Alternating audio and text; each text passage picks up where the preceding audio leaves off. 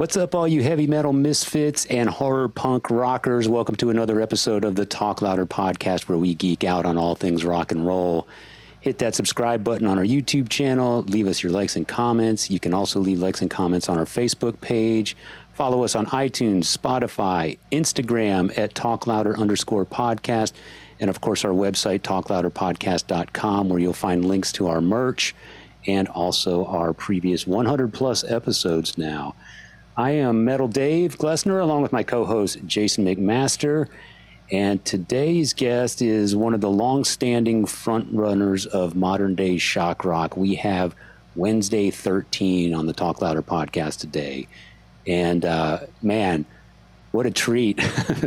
that guy has a long, long history and he shared some great stories with us. I, and uh, I know you I, have. I like the guy him. a lot. The guy is, he's, he's super chilly and yeah. he's from the South. A lot of people don't realize he's from the Carolinas, and he's North got Carolina. that twang, and he talks like this a little bit, and he's just like, you don't know that when you just hear his music or see photos and videos. You don't if you don't know that about him, then you talk to him. He's like, hey man, let's hang out. so it's fucking awesome that how that he's just so real and chilly and uh, fun to talk to and yeah, he's got a long history, and we didn't get to get into a lot of it. I hope to have him back on this. Well, we'll just two. have part two. Yeah, we'll yeah, have part, part two, part thirteen. Uh, yeah, it'll right? be an ongoing series until we hit thirteen. There you well, go. Well, he was he could have he was right th- he was right in there nerding out with us the whole time. He he could be honorary third nerd. Absolutely, absolutely. He's here today to tell us about his new album, Horrifier, that drops October 7th. So we get into that. We get into as much of his history as we can. And uh, actually, you know, we say it all the time on this show. We, we just like to have a conversation. And today truly was just a great conversation. Just three nerds, as you said, just talking about rock and roll and man he had some great stuff to tell us so well before we before we we kind of get the started with wednesday 13 i just want to say a couple things check out his new record horrifier drops yep. in october. Check out the new video for you're so hideous. You're so hideous. Yes. And uh, let's uh, let's get going here with our guest today wednesday 13 on the talk louder podcast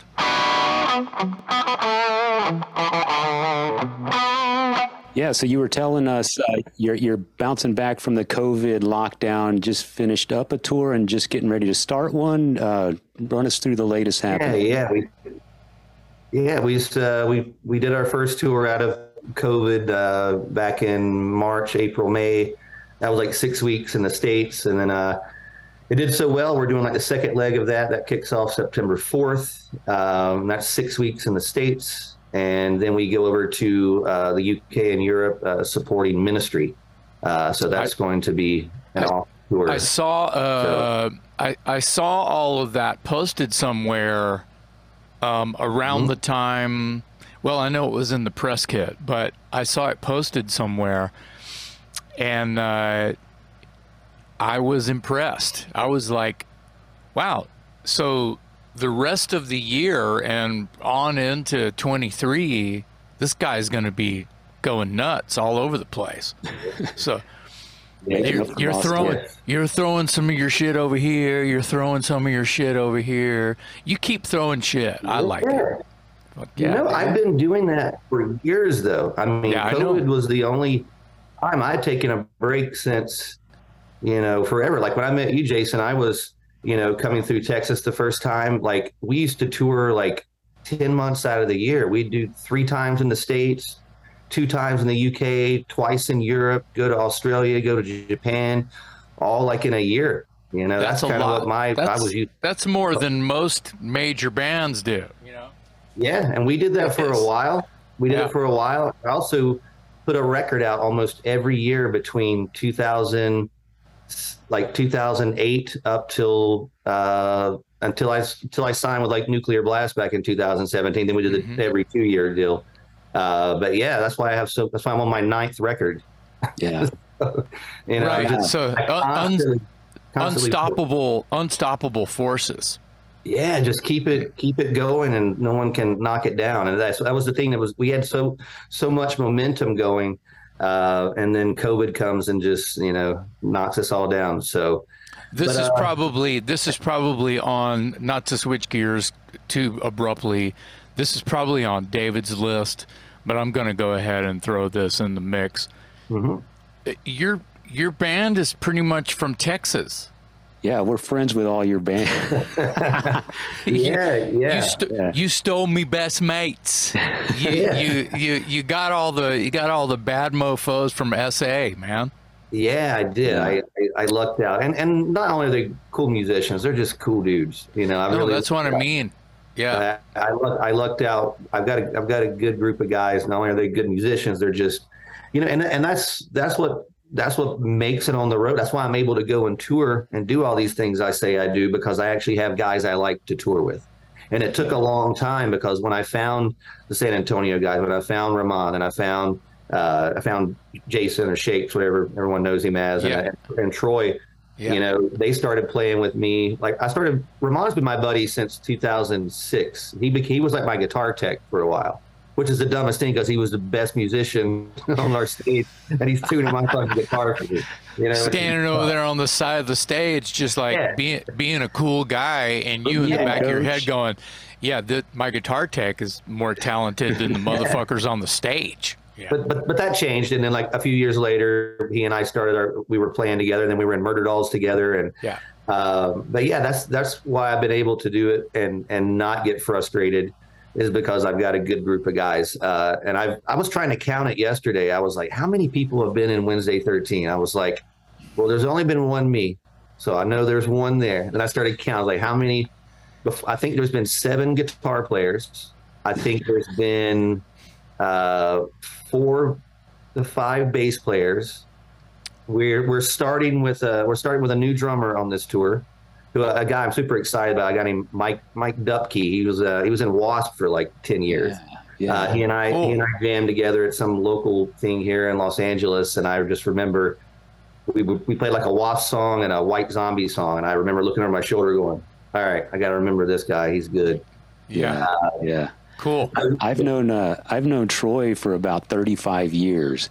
Yeah. I grew, I grew up with him in San Antonio, and uh, I remember him back in his days in Alienation. When they were one of the major players on the San Antonio scene. So you guys met in the hospital on the day you were born. yeah, pretty much. Because, yeah. yeah. Yeah, yeah.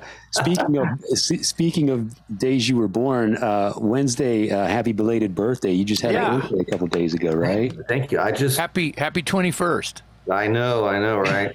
I uh, yeah, I just I just turned 46, so I caught up. I'm catching up with the rest of the guy. We got one younger guy in the band, our guitar player Jack. I think he's 40 or 41. He doesn't even know. He had a birthday one time and he could, he didn't know how old he was. I'm like, that's, that's one way. That's yeah, one way to do it. I don't know. Am I 40? Am I 39? I'm like, yeah you know, who, who cares? Who cares? Who cares how old you are? Can yeah. you rock? That's all I care about. Tell me, tell me real quick how how Troy joined your band because I've been friends with him for a long, long time, but I've been living in Austin for the past twenty seven years, so he and I don't see each other as much as I'd like. Uh, but I was very proud of him and thrilled when he, he got the gig with you, and he's been with you for a number of years now. Yeah. So um, tell me how you guys crossed paths and how he ended up in your band. Well, basically, um, Wednesday 13 was was touring up until Murderdolls did the second album in 2010. Uh, so we did that for like a and and in that lineup, Ramon was in that lineup. Our guitar player Jack was in that lineup and uh, Jason Shakes, the drummer, was in Murderdolls on that lineup too. So when Murderdolls came off tour, Joey went back doing Slipknot. I'm like, all right, I got to do Wednesday again. I'm like, I'm just going to keep using these guys, and I'm like, but we we didn't have a bass player, so Jason and Ramon were both like, hey, our buddy Troy will do it. So I remember Troy sending me a picture of of him trying to look cool in his bathroom, you know, like. Is that even possible? You look cool. I was like, you know what? You look fine. If you, know? you can look uh, cool in the bathroom, uh, yeah, you know, exactly. You, so he sent, yeah. he sent me a text that's like, "Yo, Dub, this is Troy. Uh, I'm, you know, I'm interested in the gig. Uh, here, here's a picture of me. Any other stuff you need, let me know." And I'm like, "Cool, they're vouching for you." And ever since then, he's been he's been the dude, and uh, I, I love I love touring with him. He's the He's the best. He's like our, he's like our, uh, he's like our our special gift on the bus. Like every tour, I find somebody. I'm going to tell you guys this story because this is a great story, whether you know Troy or not. But this is just how how we get on tour.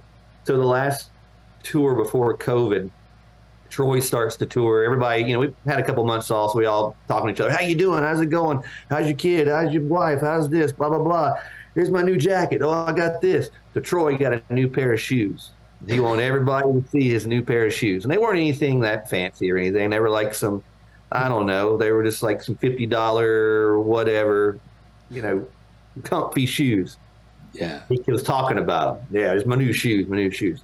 So about a week into the tour, me and our drummer were up in the morning early, watching Leave It to Beaver and stuff, and and uh, I get my dumb ideas, and I'm like, you know what? I look down and I see Troy's new shoes are just laying there, and I'm like, here's Troy's new shoes he cares about so much. His his first mistake. Yes, and I was like, you know what? I said it'd be hilarious if we had like another pair of shoes just like this on the bus and like changed the sizes on them and just switched them out with him and just fucked with him. I just said it out loud, and then I keep I'm watching like Andy Griffith, and then my drummer holds his phone up and he's like, "We can order them right here." he goes, and it's a two for one. And I went, "Oh shit!" so we look at Troy's shoes, and Troy's like a ten. Okay. So we order a nine, and we order a twelve. So we get the shoes in a couple days later, and Troy you had them. Uh, you had them shipped to the venue. Had them shipped to the venue. Yep. Yep. Uh, we get the shoes. We're hiding them in a, a little compartments on the on the bus. And Troy would wear these shoes or wear a pair of Doc Marten like boots. That was his kind of two he had. And he keep them in the hallway, you know, so might step on them, or we always step on them. And uh, so we'd watch Troy and I was kind of the one that made the decision when to switch him out. We wouldn't do it all the time, but we'd watch Troy if he had like a like a night where he was drinking a little bit, and we are like, man, he's gonna feel it tomorrow. That's when we hit him.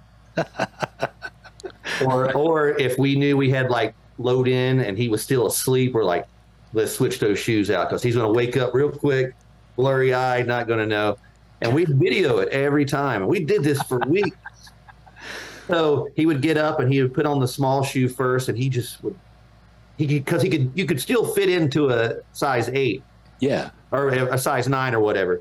So he could fit into that, but he would just you'd see him walk back and forth, and he would just start freaking out and take Perplexed. it off, yeah, put his boots on, and then we all started talking about you know as we're driving through Colorado. Oh man, is the the pressure up here is getting weird. My I think my shoes are getting tight. I had to undo my shoes. So we all start, and he's like, you know, the same thing happened with me. We're like, yes. Keep it going. we rode this thing all the way. This went through Colorado, oh, West Coast, God. through Texas. We got to Atlanta. This is three weeks later. and we and we hit him we hit him with the bozo shoes, the twelves. And we got it on video and he puts them on and dude uh, there's there's a video of me in the video and I, just, I have to get out of there because they're so big and we on troy's a little dude it almost looked like they were as long as his legs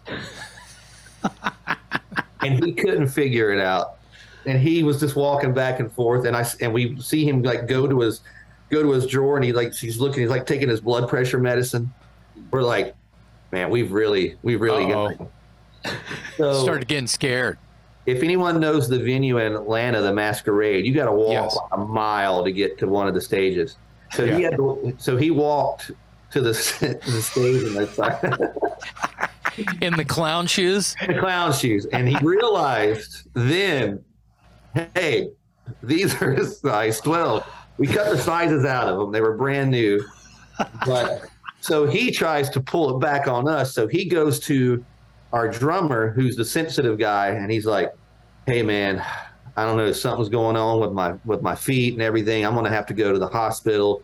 I'm gonna have our tour manager take me to the ER." And he's like, and so he comes and tells me, and he's like, "Man, Troy's really freaking out." I went, "No, he's not. He knows. Let's take him to the hospital." so you took you took him? No, no, no. Oh, we oh. were prepared. I was prepared okay. to take him. To, I was going to ride it out. We were going to just. It was that. So either way, he figured it out three and a half weeks later in Atlanta that he had on a size 12 pound shoe. That's one of the best pranks I've ever heard. Oh, I like, love it. Road prank. That's so good. Everybody, like like my my girlfriend. If anybody's girlfriend came in, we would get them to start talking about their shoes being tight. the pressure. I had to undo my shoes. You know, like it was just so bizarre. Well, it, uh, you could call it the bus is haunted. He's gonna get me back, but that that's fine. But yeah. we'll see what happens. That was just yeah. that. He was a good sport about it. He enjoyed it. Uh, that's gonna be hard to beat. That's great. I'm just glad he didn't OD on heart medication. blood pressure medication. Man, I better I better take about four of these. He's icing his feet at the end of the night. Shaking, you know, he's shaking. man, my feet. Ah. That reminds me of a I remember that's good. year, years ago in San Antonio, I used to work in a sheet metal shop, and whenever a new guy would come to the warehouse, the running joke was we would tell him to go get the metal stretcher, and of course there is no such thing. But everybody in the warehouse is in on the joke, so of course you point him to the farthest corner of the warehouse and go, "See that guy down there in the trucker hat, way down at the end." Go ask him. He had it last. And then you watch him walk all the way down there, and then you watch that guy point him to some other far away, distant oh. place. And this guy goes around in circles, and we get him going for a good thirty minutes or something. It was great. It's just like being in school again. We do the same. We do the same pranks and stuff on each other, and yeah, that's we hilarious. Never, we'll never grow up. What can I say? That's hilarious. Before we get into your new album, I wanted to talk real briefly. Um, I met you one time in Austin. I think I was with Jason because I ended up on your tour bus, and I remember distinctly because you were wearing a Twisted Sister T-shirt. Yeah, I thought that was really cool. Sounds about um, right. yeah, you, you played a Red Eyed Fly, I, I think it was. That's right. And yeah. um, and and then in more recent years, that's, that's when I first met. That's when I first met you. Yeah, yeah. Okay, well, then that's the same night. Then you knew that I was there, and I think you sent someone else to, out to get me, and I would think I was about to split. You were, you were, yeah. I mean, yeah, and someone who's like, "Hey, dude, come on in here," and I was like, "Just went on the bus." Yeah, oh, well, all right, whatever. Here we but go. I was like, "Oh, awesome, yeah. new friend. I got a new friend." You know. Yeah. Yeah, and then you drag you dragged me along, and I yep. I loved it. Of course, I had a great time. I think I left you there. You might have about right. There, yeah, yeah, maybe yeah. I overstayed my welcome. I don't know. Good for you. But I remember Wednesday was wearing like this vintage Twisted Sister T-shirt. You can't stop rock and roll. I think it was. And uh, I remember thinking, wow, that's cool because I used to have the same t shirt. And, you know, based on his image and everything, I wasn't sure he'd be into the whole 80s sort of the oh quote, quote unquote cock, cock rock kind of stuff. I didn't know him then. Of course, now I know better. Yeah. But, um, but then in more recent years, uh, you came to town and you invited Jason up on stage to sing with you. And there's a photo of it somewhere that I can't find to save my life. But I remember you, the photo. I don't have it either, but I remember. Yeah, we. It's very. It's very. Yeah, what exactly. Song you, what song did you sing? Rock and roll all night. Yeah. Okay. And it was uh, end of the show, I think, or or no, no, it wasn't. It was. It was like mid show, and I think that it was uh, you guys played. It was at that venue used to be called Red Seven. That's, yeah. That's correct. Yeah, and it was yeah. in the back in the in the big place out back. You got a better memory than me. I'm like I'm, i remember pieces of this. I remember something about seven and red and yeah. There was a guy that worked at the venue and he had a he had a hat, he had a hot dog on this hand and he had a hamburger on this hand. That's what I remember. wow, we probably know that guy. I'm like, whoa, all right. well, I knew that you and Jason had some history, and uh, I just wanted to bring up that memory because I thought it was cool that you brought him up on stage and, and you guys. Yeah, I mean, together. anytime I've been on tour, when I've been doing this, and I uh, meet anybody that I had their albums from when I was growing up, like I had I had the Dangerous Toys cassette. I had a Dangerous Toys "Give Me No Lip" T-shirt. Walking into ninth grade, walking Vintage. through the walking through the metalheads and them going glam, glam, you know, the F word.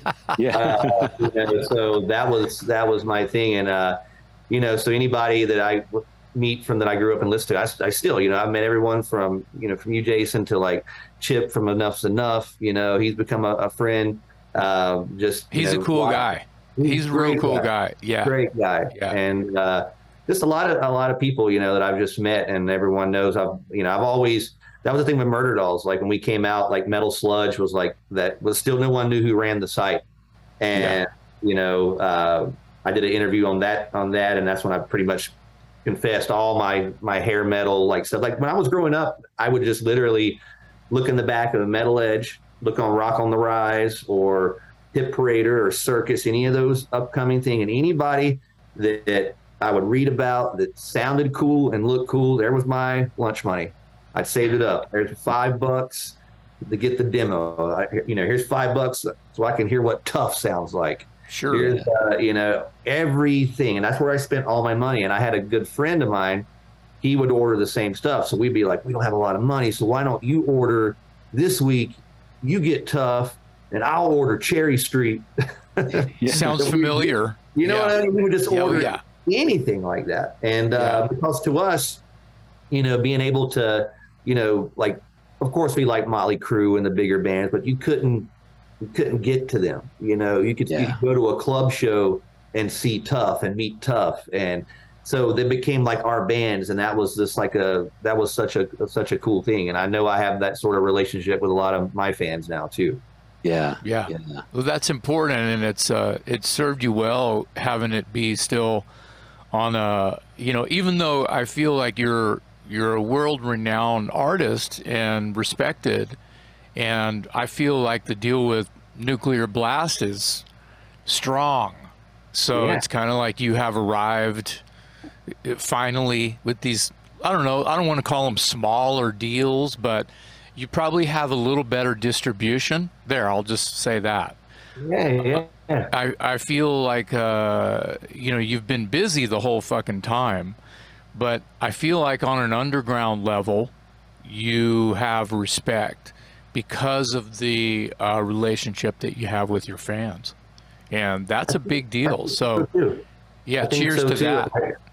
And I really got to thank you. I, I got to know I got to know my fans. I feel like a lot better on the COVID two years off too because I was doing so much social media and I started a fan club and this whole thing and it was just like I got to I got to hear them a lot more. Yeah. I got to hear the ones that complain. I got to hear the ones that love everything.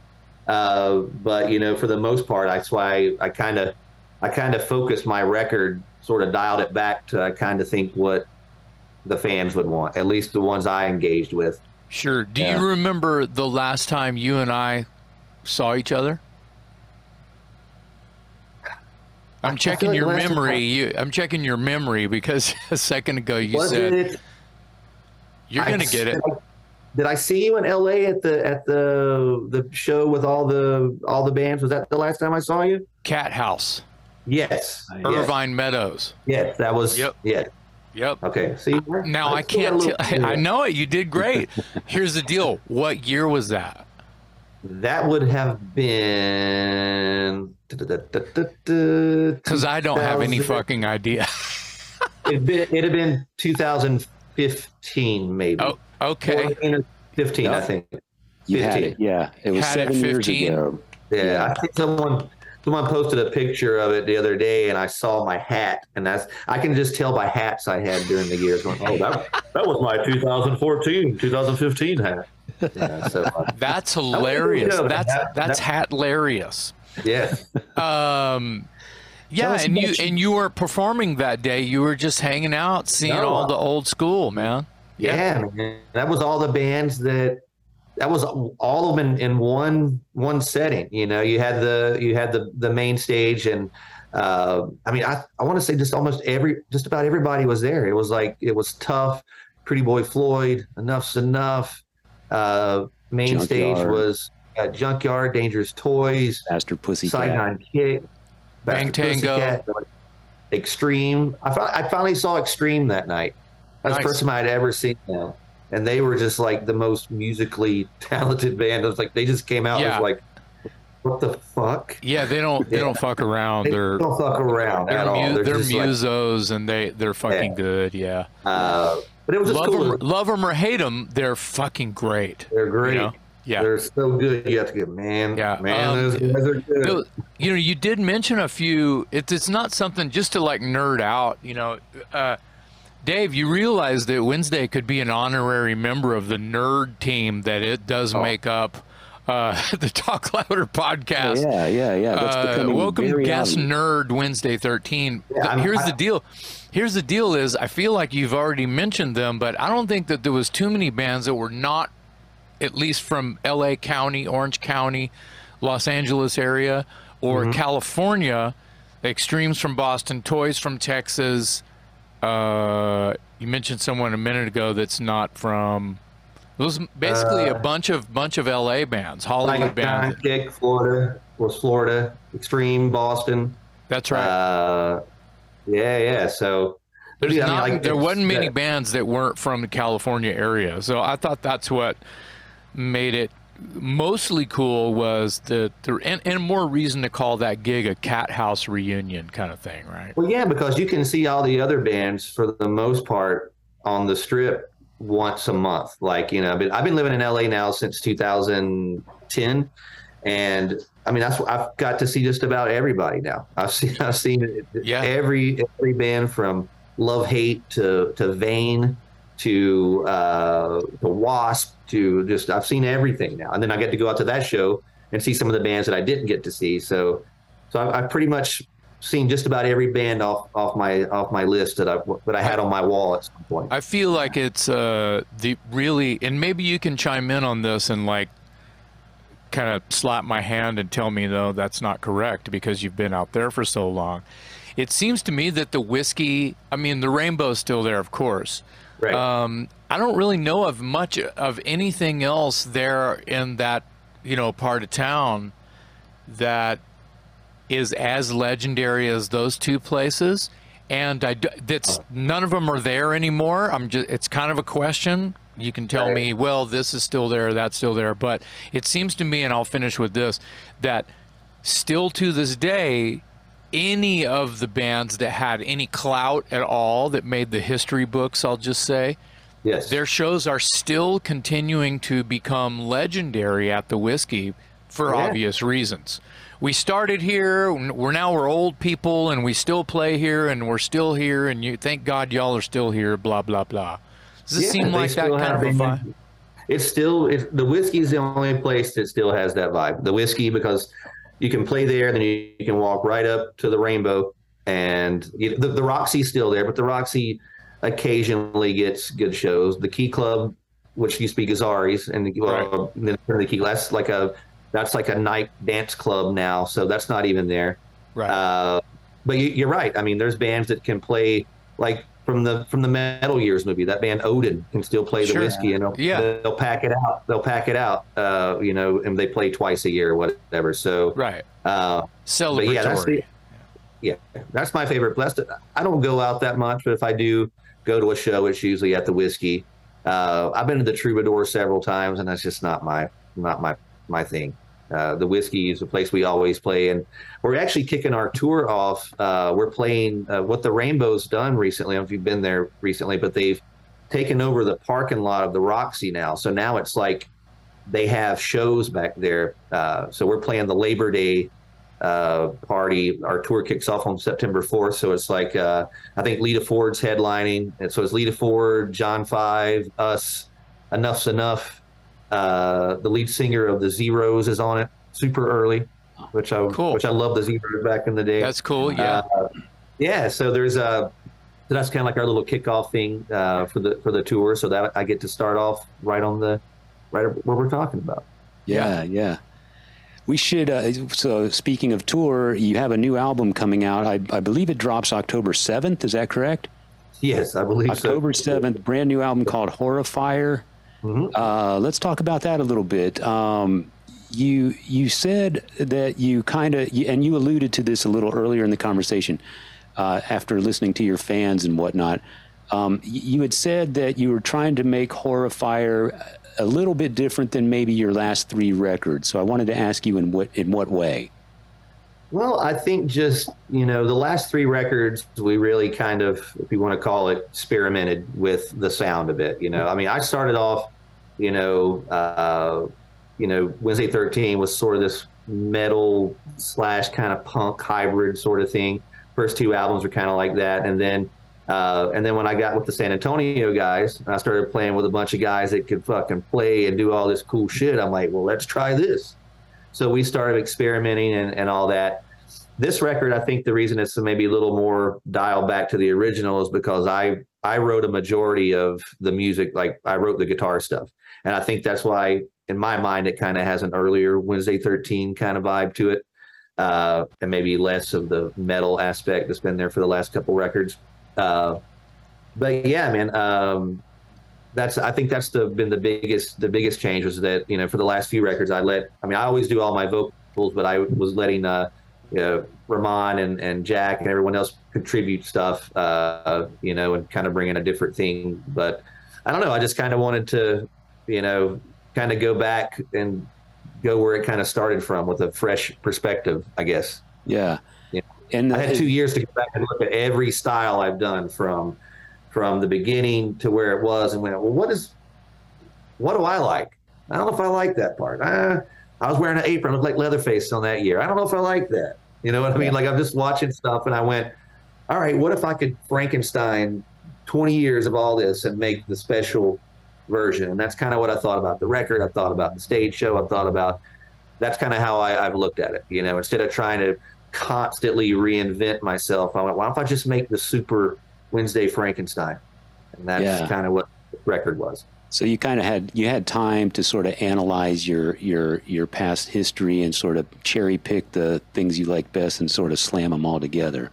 And and taking in other people listening to stuff. I mean, I'm not going to do stuff just you know because other people like it if I don't like it. I have to like it generally at the core of it all. But uh, but I got to listen to it. And when I was talking about the fan club thing I did when I started writing the record a year ago, we started working on it uh, I had like a special part of the fan club where they could watch us write and work on the stuff. So this little area I'm sitting in right here, I a year ago we they got to watch everything get started for me just working on the riff, you know. So to that little group of fans, they love this album already because they got to see it be made for once. And yeah. The, usually they they get to see the album cover and stuff whenever the press the news comes out. They they got to watch you sketch. They did. Yeah. They did, and mm-hmm. that was and and I got to kind of bounce ideas off of it. I could see because you know sometimes fans like they like I won't say they like anything I do, but I could tell my fans were pretty honest. That little group of fans, I could take it and go, "Oh, that's a super cool riff." I'm like, "All right." Three people brought that back up a week later, or a week later. I'm like, "All right," because it's stuck in their head. So I took little things like that, and uh, and I've never been able to do that before. And I think that sometimes may work better than having a producer maybe tell you what you should what you should do. You know? Yeah, yeah. Well, every everyone should. The producer's not going to buy your album. Yeah, exactly. oh, that's a good. That's amen. I got. I can't top that. Yeah, good one, Dave. No, you're right. You're right, good and that's why I didn't have a producer on this album. We did it. I, I did it all. We did it all ourselves. You know, I, I, I was like, look, we're not getting a big record advance. Why are we going to spend every dime and more on recording when I know we can collectively, we're smart enough. We've we've self-released our stuff in the past. We can do it again. Yeah. Like so, we had the COVID uh, break. I had this. I, I, just moved to Burbank. I had before I moved all of our band gear in here from the last tour. Just this cluttered mess behind me. Uh, we had a ton of room in here, so we basically just sat out here and worked on it, recorded everything. I did all the vocals in my house, and and uh, we didn't. I didn't have a producer. I didn't have an engineer. I recorded everything myself, uh, and I think that was the hardest part was being my own producer, going, "All right, is that good enough?"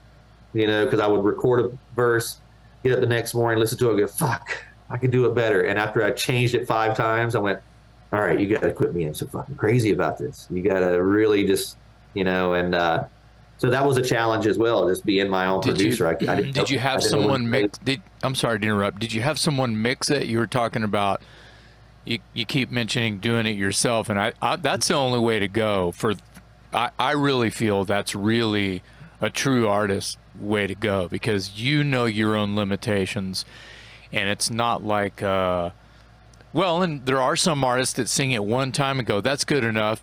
Yeah, and we we know that that's not good enough. Yeah, I'm the I'm the worst on myself. Like, like I said, I had to like you know I would have to listen to it, and I would let my girlfriend listen to it. You know. Yeah. But the thing is, like normally normally I would be fine with if the band was there because we all trust each other. Um, yeah. But like I said, most of my band guys weren't here. Ramon was in Europe half the time for COVID. Right. So I was like, you know, I didn't really have anyone to bounce ideas off of. Uh, so I literally had to, you know, all right, dude, you gotta you gotta trust yourself. You've been doing this for a while. You know what sucks. You know what doesn't. Uh, yeah, you know, yeah. So, yeah. So that was a that was a challenge uh, this time who, as well. I don't know if it? I. Uh, we went with this guy named Brent Brent Clausen. He had did the uh, maybe three or four of my albums. Okay. Um, he was in a band with a guitarist Jack. This band called Bullets and Octane. I think they were on the show that you came out and played the Kiss song with us. That's how far back. Oh, okay. I've, wow. I've been working. All right. Yeah, he was the bassist in that band. And uh, when we decided we could record this thing all on our own, I was like, "We'll just get him to mix it," you know. And uh, so that was everything. We he literally he didn't he brought his gear over here, set it up. He goes, "All right, this is how Pro Tools works. Here's a little cheat sheet." And I went, "Cool." I'll call you. I'll call you if I got any problems.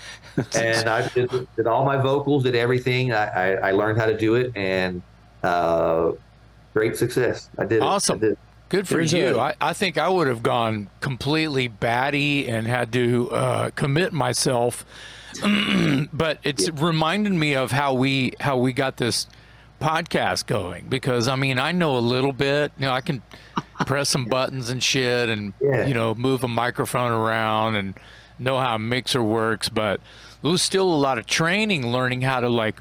I also had to learn. I'm I'm a music teacher. I had to learn how to teach online, and that fucked my head up. But by the time I got it down okay, we were starting this podcast, and like we were like we had Dave on the line the whole time. Nope, that's not it yet. You know, we're trying to teach him how to fish you know, teach him yeah. how to move things around and and I didn't even know what a webcam was before. Yeah, it's, it's and, right, and right. like we he's like I have friends that that are avid watchers of the podcast, you know, and and uh, they were like I was I was just watching every episode to see Dave's new microphone because he had a different fucking microphone every episode. Yeah, yeah. couldn't yeah, figure I was, out. I was going to show you guys. I have like this is basically I luckily have this piece of dinosaur equipment. This thing right here. Oh, I love those.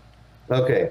This is what I've been doing my demos on since 2006. Okay. This last year was the first year that I learned how to do Pro Tools from this. Right. So I've been like, all the guys in the band are like, tell me, dude, you should learn how to do Pro Tools or whatever. It's so much easier. I'm like, no, dude, it's nowhere as easy as this. The reason I was able to do Pro Tools because the same, it's the same stuff. Yeah, That's it's just it's it just a, it's it's just more of a digital yeah. on screen. Yeah. Well, I had to, I learned my little cheat thing. So luckily I had so many years learning how to do like I don't even have to I can do that thing in my sleep. I still hold on to that thing. It has like probably got 10 years 15 years worth of songs in it. Well, a lot of people a lot of people don't but, a lot of people don't realize there might be a certain that dinosaur that you keep mm-hmm. obviously in the trash can at your yeah. knees yeah. Yes. Oh, yeah. Down, boy. Down. Right. Uh, that might have like this tone that you're looking for later on that for some reason how come i can't get this thing i used to be able to do this thing on this this old piece of shit over here yeah. man let's let's let's blow let's get that thing happening and plug it in and you know you never know i mean probably not but you know what i mean it's like that that thing is like again it's I'm going to hold on to it. It's been a savior. I've been able to do all my demos. Like, you know, it's just, I don't know why I never stepped up to learning how to do Pro Tools sooner because it is a lot easier doing like, like drum beats and stuff. I still don't know how to program a drum machine. Like I used to buy like hit like pads and I would actually, cause I can keep a rhythm somewhat. I used to record all the drums for my first, my first album deal with Roadrunner. I sent them demos of this horrible stuff. Like I was recording like the, the snare and the, and the kick, and then I would go back and record cymbals. So it was just like it wasn't the worst sounding, but sure. it got me got my record deal. It's good enough. They right. went, that's cool. yeah. Right. Don't tell them that you got your. Don't tell them you found your drummer at Toys R Us. don't tell them that. No, I know. Let's spend a little more time on the new album. The first yeah. single is called uh, "You're So Hideous," yes. and um, uh, the video is great. The video, if anyone hasn't seen it, look it up on YouTube. Uh, it's called "You're So Hideous," and it, it, it basically approximates The Exorcist. So yeah. you've got this really crazy uh, possessed girl d- doing the whole role of the exorcist. Great in the video, right? She, the girl is great. Like she's amazing. Not, it's not special effects. She's a contortionist. I wow. saw a video of her on on Instagram. Uh, the director of the video sent it to me. He goes, "I think this girl will be perfect." And I was like, "You think?" Yeah. and then she got, she got, there. I was like, "Oh my god!" Like when I when I saw her, I was like, "I don't have to really do anything now. I can just hang back and just be cool. I don't have to w- worry about like because she's going to steal the show." Uh, but it, but the thing was, I, I told the director guy like I didn't want to, you know, like we've all seen The Exorcist or grew up with it. That was just like my mom was terrified of The Exorcist. Like she was totally freaked out about it. Uh, for some people, that's just a terrifying movie. And then over the years, of course, they made fun of it. Um, the movie Repossessed with with uh, with Leslie Nielsen when they and then they did it in Scary Movie. They made fun of the vomit scene. So when we were doing that, I was like, I was like, I want to do this, but we can't make it be like the campy. We got to try to make it as serious. Even if you laugh at it a little bit, we got to try to at least keep the vibe of it. And I think we did. I don't think it comes off being like repossessed or scary movie. The vomit scene's a little overdone, but we had to go overboard with that. That was. I'm that glad was, I got to see it now. I yeah I, yeah, I'm yeah. Gonna, I've got to check it Every, out. Everyone listening needs Bro. to check it out because it, it, it almost looks like outtakes from the actual movie. The girl he does a really it, great job, and the lighting is is very similar to the movie and everything it's really cool. And I'm glad you brought up uh, the the point about not making it too campy because mm-hmm. you know you you kind of have a reputation as, as shock rock and theater and all that stuff, but there's and, and scary stuff, but there's always always been an element of humor in in what you do. Yes. Um, tell tell me how you how important that is that you integrate some sort of tongue in cheek, I guess is maybe the best way to say it, as opposed to going all you know black metal death metal upside down crosses and you know all this other stuff. You you kind of keep it light uh, yeah. but still have the dark imagery. Well, that's kind of what my it's always been for me. Like you know this is the way i mean anyone that can look the like if i took this so serious i'd have to kick my own ass. You know what i mean it's like I have to be able to laugh at myself. You know what yeah. I mean? I, I have, yeah. to, you know, I can't just be like, I'm not Fonzie 24 seven. I might have my Fonzie moment on stage, but I'm not like that. And people that walk around, there's a lot of artists that I could name and I'm not, but just a ton of people that just carry that. And you're like, dude, really? Let, let that, let that wall down. So I've always showed people that my sense of humor and the one, and I, am the horror movie guy, but I, people always ask me like, if I could compare my personality to any character, the closest thing is probably Beetlejuice, because Beetlejuice had both elements. He yeah. was funny, and then at the when he had to scare the fuck out of those people at that house at the end, he did. You know what I mean? So it was kind of like, and that's been my perfect balance. You know, I like to make people laugh and also make them vomit at the same time. It's like. uh goes, goes hand in hand. Yeah, that's great. That's Wednesday great. 13, the, the party monster, right? Yeah. The, I love the, the uh, party ghost. Yeah, I love the Beetlejuice analogy. But that's the um, best way to explain it because it's like he's the only character that, that could walk that line of doing yeah. that. You know? Yeah. Now, having said all that, there is a song on the new album called "The Other Side" that yes. is a is is from my understanding, it's a little more personal to you. I think it's a, it's dedicated to your mother uh, you know, maybe uh, maybe you're digging a little deep and sharing some of your soul on that song. Tell us a little bit about that song. Yeah, um, you know, the good thing about, like I was saying, over the over the years, I've been able to experiment with different stuff. You know, I'm not constantly singing about horror movies and stuff, but one thing that always you can sing about that fits right in is death. Uh, and over these the past two years, I mean, with with the the COVID lockdown and stuff, I mean, I had so many people around me like pass away, and it wasn't from COVID. Like my my mom passed away suddenly in uh, in 2020. Uh, Joey Jordison passed away suddenly. Uh, you know, last year, uh, Alexi from Children of Bodom passed away like six months before him. Uh, my one of my my nephews uh, passed away from cancer. His uh, his and his twin brother was in a car accident and lost his daughter. I had so much just madness within my family and friends for those two years. Um, you know, it was, you know, that that was a really hard part is, is getting my mind fo- fo- focused on writing.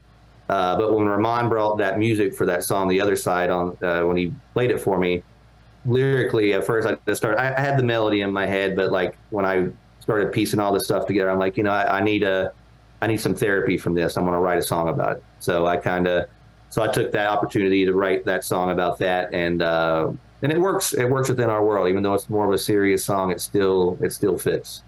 Yeah. Uh, and we I, recently really had fun.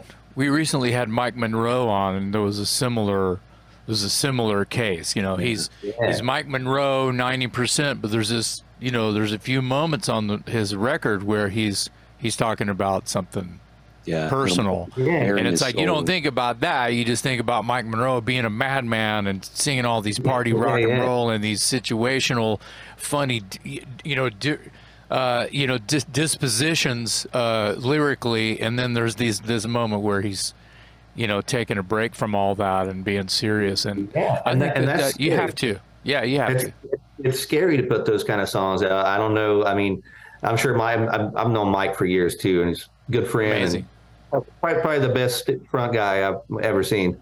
Uh, yeah, yeah, but yeah, um, but yeah, it's it's sometimes it's it's scary uh, to to take your sh- come out of your shell like that. You know, for some people. Yeah. Uh, yeah. For some people, they would never. They, I mean, I've wrote I've wrote songs in the past that were personal, and some people maybe didn't even know about it. Uh, but this one's pretty pretty obvious, and I talk about it in the press and stuff as well. But I've just been really lucky to to have mu- music's always been that outlet to fill to fill that void of that. You know, if I if I can't talk to anybody, I can I can sing about it. You know, and then now I can get a reaction because like I said, I wrote that song about my mom. I wrote it about Joey as well.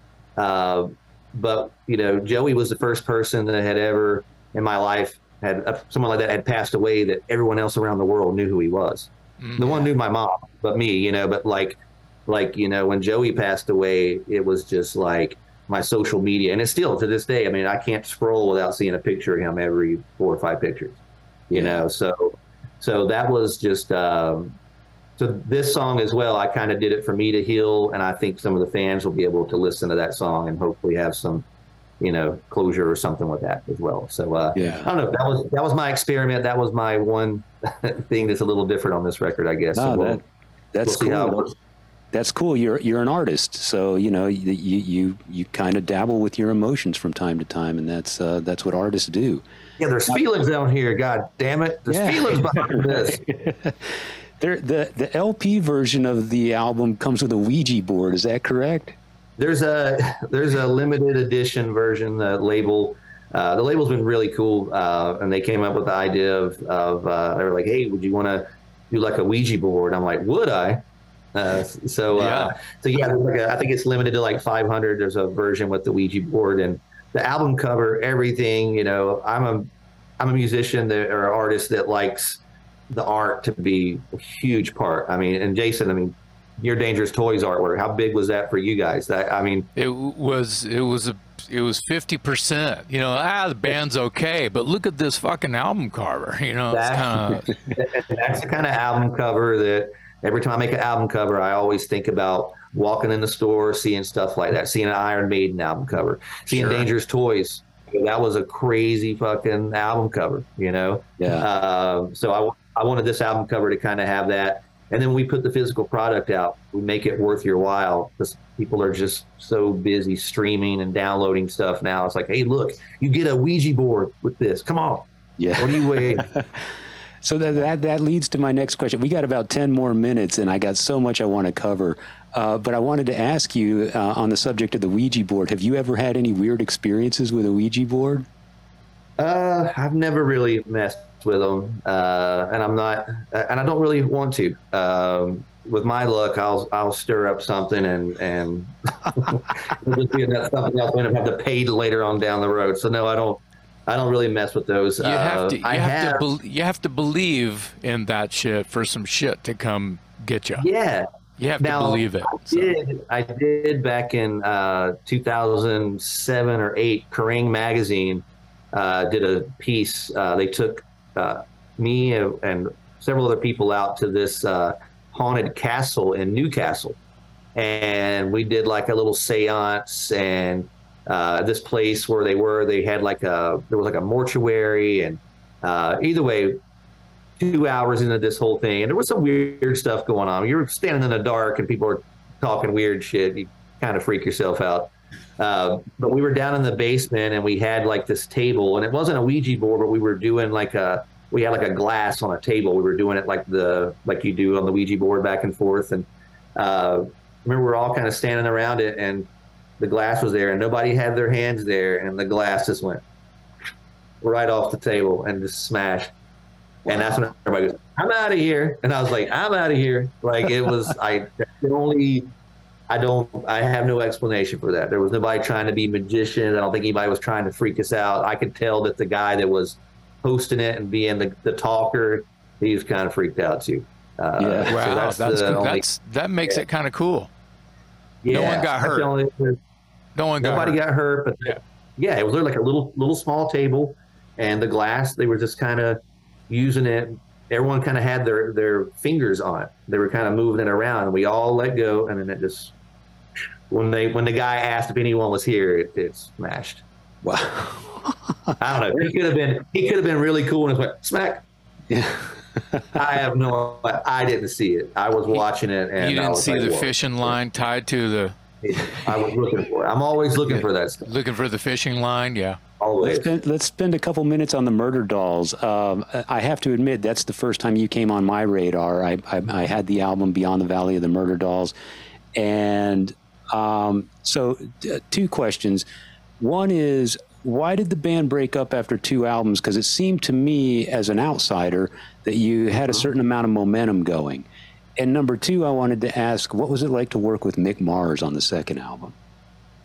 Um, Murderdolls, unfortunately, was just a victim of being a side project. Like, Slipknot is such a huge band and such a huge operation. No matter how successful Murderdolls was, it was never going to be anywhere close to Slipknot, you know. And when that operation starts going, you know, they don't just go out for a show here or there. It's like we're going out for two and a half years so every time we, you know, the first album, we didn't know if it was going to be do anything or not, and it was successful. We made fans. Yeah. But I remember the label telling telling Joey and telling Corey Taylor, like your Stone Sour project and Murderdolls is it's taking a break. We're not going to do anything to promote it.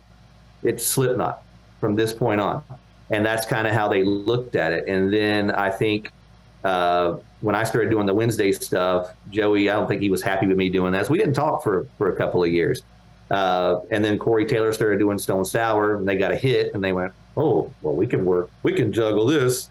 And then Murderdolls finally got back together to do the second album in 2010, and that one, the label was excited. They liked the song, they were pushing it, they were promoting it, and right into recording it, the bass player Paul from Slipknot died.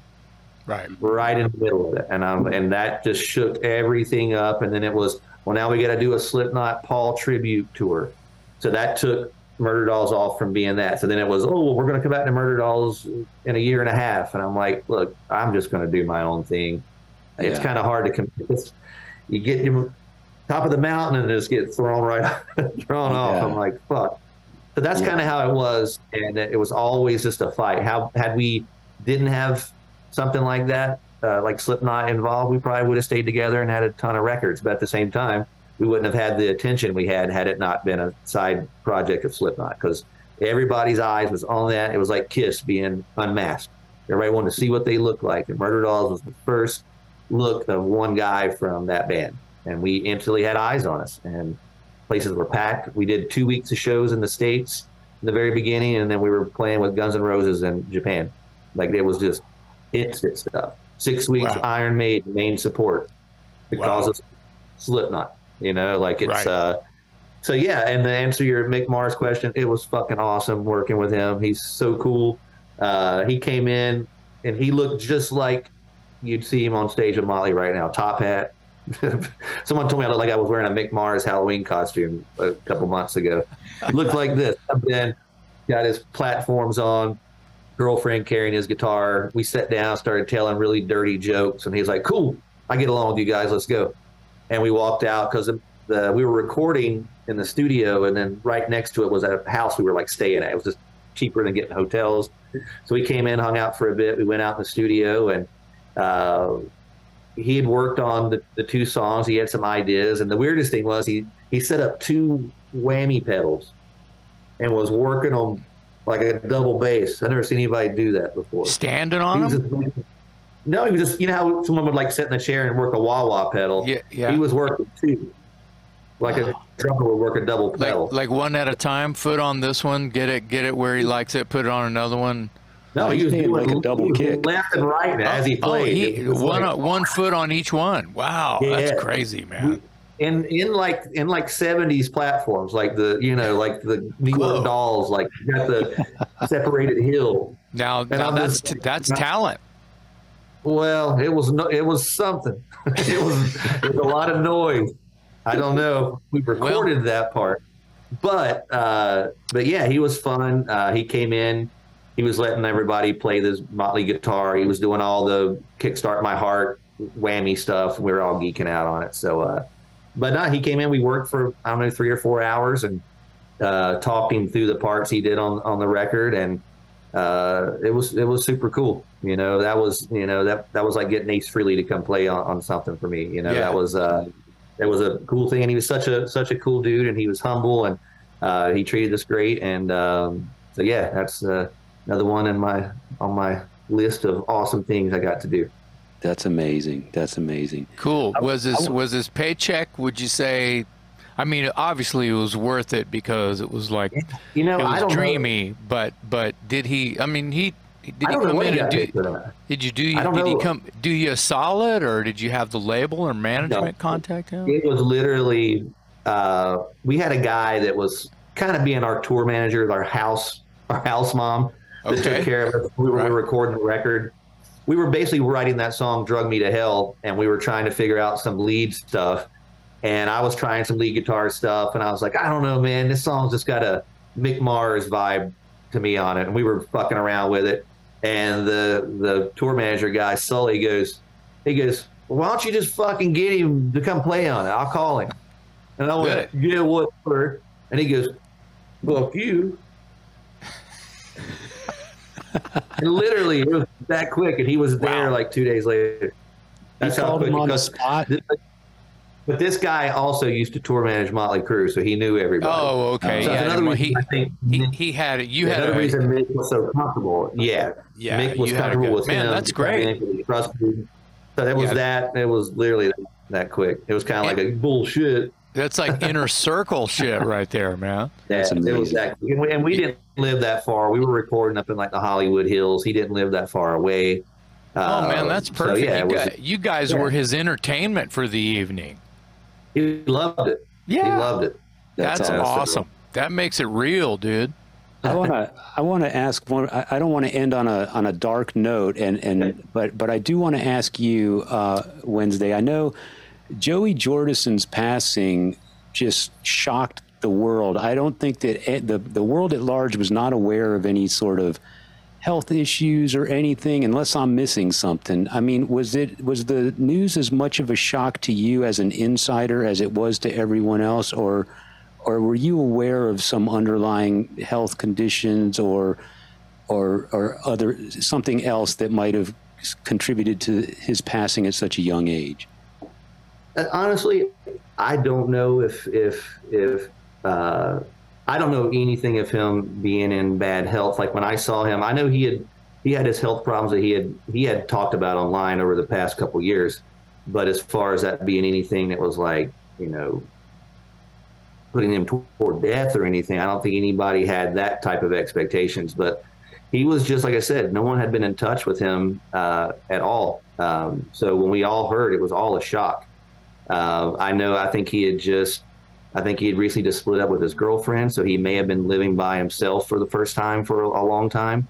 Uh, no one mentioned COVID. No one. I, I have no idea. It was literally just he died in his sleep, and that's the news they've given to everybody.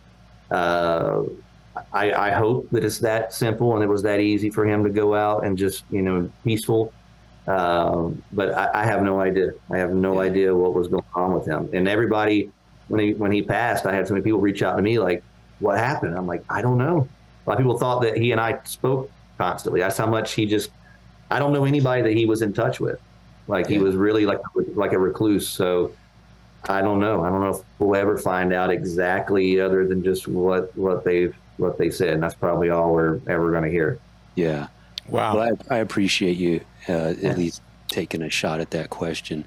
Um, I know it's not easy. Wednesday, thank you very yeah. much for hanging out with us. We really appreciate you. You're a, you're a solid guy. You've always been a solid guy. Do you remember one last one last trick? Do you mm-hmm. remember Jim Florentine handing you the phone?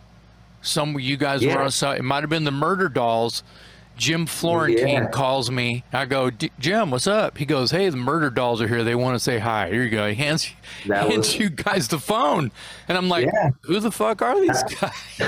yeah, yeah. That was That's a trip. True. I was just like, wow. And you know, and you guys were on my radar after that. I was just like, yeah. oh, I got to check these dudes out. I just talked to them on the phone. I should check them out. So yeah, yeah, yeah. interesting. Jim Florentine, another great guy that's oh, connected oh, me with many people. He's such he, a such a he's good. the best. Dude. He's the best guy, man. yeah, I get some mornings when I wake up like on tour and after I've been singing for like a week and I get up like I just do my Florentine. My voice is so deep. and It's like fucking Jack.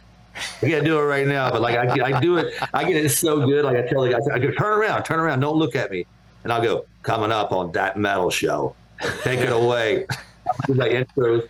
I get this whole Florentine thing. I can't wait till I see him next time so I can embarrass so, Do it. So. I think I'm seeing him this weekend at that Monsters on the Mountain thing. Well, tell him I said hello and I miss him. I will. I will. I will. I will. Uh, Wednesday, thank you very much. Yeah, thank uh, you so much, man. You, you you were awesome, and we didn't even get to talk to about Frankenstein drag queens or Maniac Spider Trash or at Gunfire oh '76. I had we'll, that record. I love we'll, it. We'll bring you uh, back on for a second edition. Yeah, we, time. We got lots, lots. I'm old. We got what's hours of talking about. Dude, we got to talk about Land of the Law. Yes. Diff'rent Strokes when they brought a little yes. red haired kid in. Yes. Like, yes, please. If That's you're right, old, then, if you're old, if you're old, then me and Jason are dead. I'll just yes. leave it at that. Yeah, because you're you you've got a, you've got a long you've got a long way to go, bro. if you're old, then I'm dead. That's the new shirt. That's there a good one, right? There you go. All right. Yeah. Wednesday, thank right, you so much for your time. We wish you continued success. Uh, best of luck on the new album, Horrifier. It drops October 7, everyone. Uh, on behalf of my co host, Jason McMaster, I'm Metal Dave, along with our special guest today, Wednesday 13 on the Talk Louder podcast.